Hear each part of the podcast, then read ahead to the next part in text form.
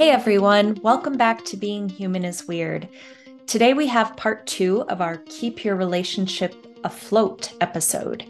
If you haven't checked out part one yet, while it isn't necessary, it may be a helpful foundation episode. With that being said, let's hop back in with couples therapist Brian Ulrich. Something in the past that I've struggled with is bringing past experiences into new relationships or building resentment and not expressing myself out of basically out of fear that I was going to be rejected or I had been met with upsetting my partner. So for those of us in a position where we feel I don't want to say anything because I don't want to start a fight, how do you handle that? And just to clarify, are you saying what happens when that comes from a prior relationship and might be rearing its head in a current relationship or if that exact issue is with the person that you're working with? Both would be great because, in my experience, it's started with one and ended with the other. So, there's a couple approaches to that. I mean, one can be I understand why the wall is there, I respect it, and yet we have to figure out how to break it down. You cannot have intimacy in a relationship without vulnerability. And so you're going to have to learn to be vulnerable. And yes, that's going to mean you're going to have to risk being hurt again. But uh, we've got to move you out from behind this wall. You know, let's say in the dynamic you just described, it's a um, dynamic where he's maybe been resistant or uh, one's been punished partner B needs to be receptive and open to partner's A change, or it's kind of like, well, what am I doing this all for? And so um, it, it's not easy, but I ask couples to do things that aren't easy all the time. And, and it's, in fact, it's not going to seem fair. You know, there has to be an openness to change, and that can be really difficult. The resentment piece is um, interesting because it's such a potent emotion. And so the idea is um, when we're dealing with a lot of resentment or someone kind of has a lot of that uh, baggage, helping them learn to park the resentment for at least the time being as they as they repair, having them put it in trash bags and visually and and put it out into the garage or put it in like a yard waste bag and put it out behind the house. Resentment's a really difficult one to respond to because it's kind of so um, I don't know, it's like a poison. Uh, self-righteous indignation, like like you you did this to me, so now I, I get to punish you. That renders the uh, other person kind of impotent. It's a, it's kind of like I, I don't know what to do with this. So a lot of work individually, and the couple has to be willing to work together to improve as well as on themselves. So if you've been in it for a while and you feel like you are putting in the work both on yourself and in the relationship and it just isn't working for whatever reason. Maybe there's constant disharmony or there's a faux facade of harmony but neither one are truly trusting or communicating. How do you know when it's time to end or how do you know when it's time to keep working. Yeah, there's a great metaphor, I think, for the how to know when it's time to end. And again, this comes from uh, Terry's work, but he he wrote a blog post on this, and the, the title of the blog is called "Rowing to Nowhere." They're they're rowing the boat, but they're not really headed in any kind of um, discernible direction. A couple can become what what's sometimes referred to as therapy dependent, even after weeks of meeting have the capacity to move conflict forward. They don't seem to be implementing the skills, but no real desire to to change. And so they come every week or every other week and kind of rehash some of the old stuff, or or they they haven't really talked in two weeks and they're using that time to do that. You know, with a therapist almost being like the referee.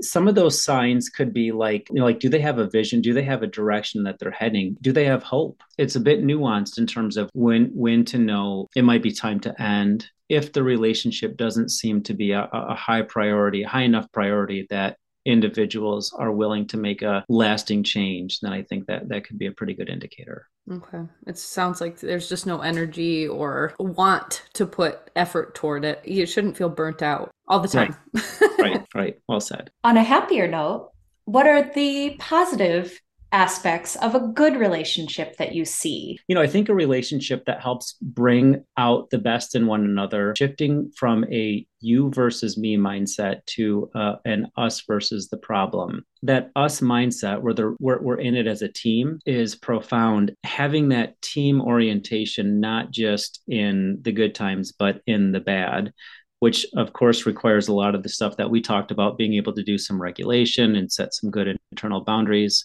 learning some skills like being able to validate and empathize is absolutely profound because what, what it does is it really helps you develop a, a, synergy as a couple where there isn't a whole lot that can throw you off. And when there are downs there there is a clear direction almost like if you're going on a hike like there's a clear path forward in what we need to do. Would you say that people who are experiencing kind of the lowest points in their relationship where they're thinking okay maybe it is time to give up can they turn it around and get to a point where it becomes us versus the problem we're best friends they go from having a very shaky foundation to a strong one? Yeah absolutely absolutely. And i think um you know especially if much of what characterizes the problem are things that we've talked about today. You know there's there's some biggies real biggies that are really tough to navigate. Not impossible. Things like infidelity or hidden things that maybe weren't revealed. Not not to say those are not possible to work through. It takes an incredible amount of work and some of these skills. If much of what characterizes their problems is just these patterns that they seem to get into in conflict and and just these habits that they've developed like let's say both shut down it's like they come in and it's like man we're just a low plate we, we've been shut down and haven't talked for like two weeks this is awful uh absolutely it, it's absolutely possible to um to change and, and, and to do that in pretty short order. Sometimes it takes a bit more to dislodge those patterns for certain individuals, depending on the severity of like the wounds or trauma that they've had. You know, frankly, if some of that is involved in this, like, well, yeah, I shut down because it was absolutely just a nightmare growing up in my house. I can't even tell you how bad it was. So w- we might have to do a bit more work in therapy to help with that. You know, maybe some trauma work to be in relational recovery, I think is doing exactly that. Like you can be at your lowest and really transform this thing into a, a, version of yourselves that didn't even seem possible a few months ago. And what kickstarts the willingness to put in the work? You the leverage is sitting right next to them. I mean, it's either this is kind of make or break, and and helping them recognize that. But the leverage is, and that's why couples therapy you can really have profound movement. Like, uh, I don't want this thing to end. Then will you allow me as a therapist i can will you allow me to help you learn how to do this thing better? For brand new relationships do you have any suggestions on starting out off that relationship building trust and these coping mechanisms within the disharmony states. Yeah. Thank you for asking that carrie. You're welcome. Yeah, it, it's interesting because there there exists um, there's a model out there that some therapists use called the developmental model for couples, and there's like five stages that the um, founders of this would suggest that all uh, all couples move through kind of like uh, developmental stages so that there's some really normal things that happen in each stage of course the first stage is kind of like the the honeymoon the bonding stage that you're coming together and um, you're finding mostly harmony it's kind of mm-hmm. like blind love. The second stage is what we'd refer to as knowledge without love. We're starting to have our first fight. Like, I didn't know about that. And it's almost like we can kind of flip it. Like we have all this knowledge about them, and, and then some of that love piece is a little bit buried. The, the third phase, Terry would say, is a, a knowing love that we have knowledge uh, of all these things and we've learned to love them anyways but in this developmental model there the second stage is learning to uh, differentiate have differentiation kind of um, what we talked about earlier manage anxiety over differences and increase tolerance for ambiguity doing some of this validation stuff. We're going to have two kind of subjective experiences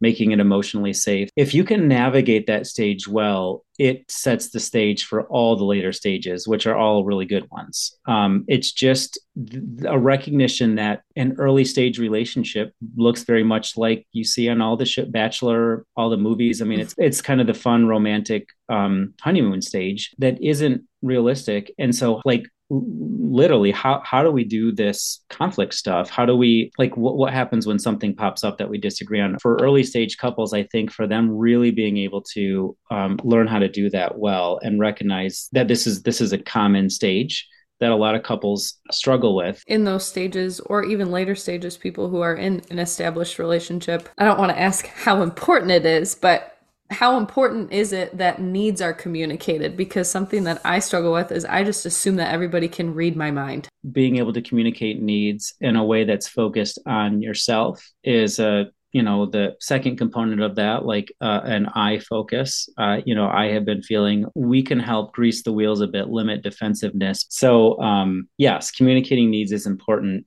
the idea is that functional moves in a relationship are moves that um, enable your partner to come through for you kind of empower them but dysfunctional moves are moves that kind of render them like disempowered mm-hmm.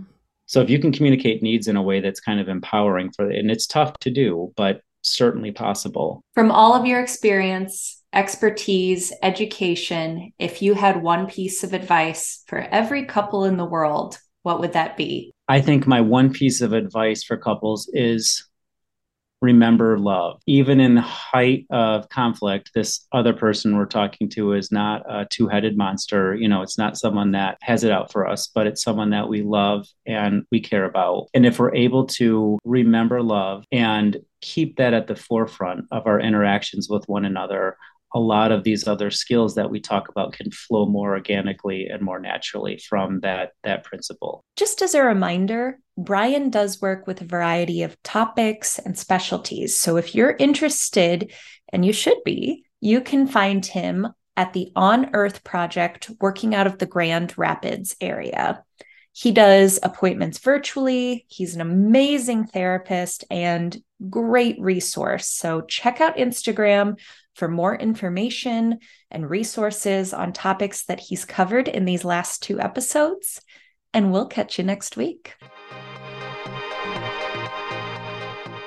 If you are with us and believing being human is weird, then like, subscribe, share, all of those things that the kids are doing. And be sure to follow us on Instagram at Being Human is Weird. That's where we're going to be sharing resources, inspiration, and news about our podcast. And we would love to hear from you. So slide right into our DMs with questions, comments, and what you'd like to hear more of. And thank you so much for listening, Weirdos.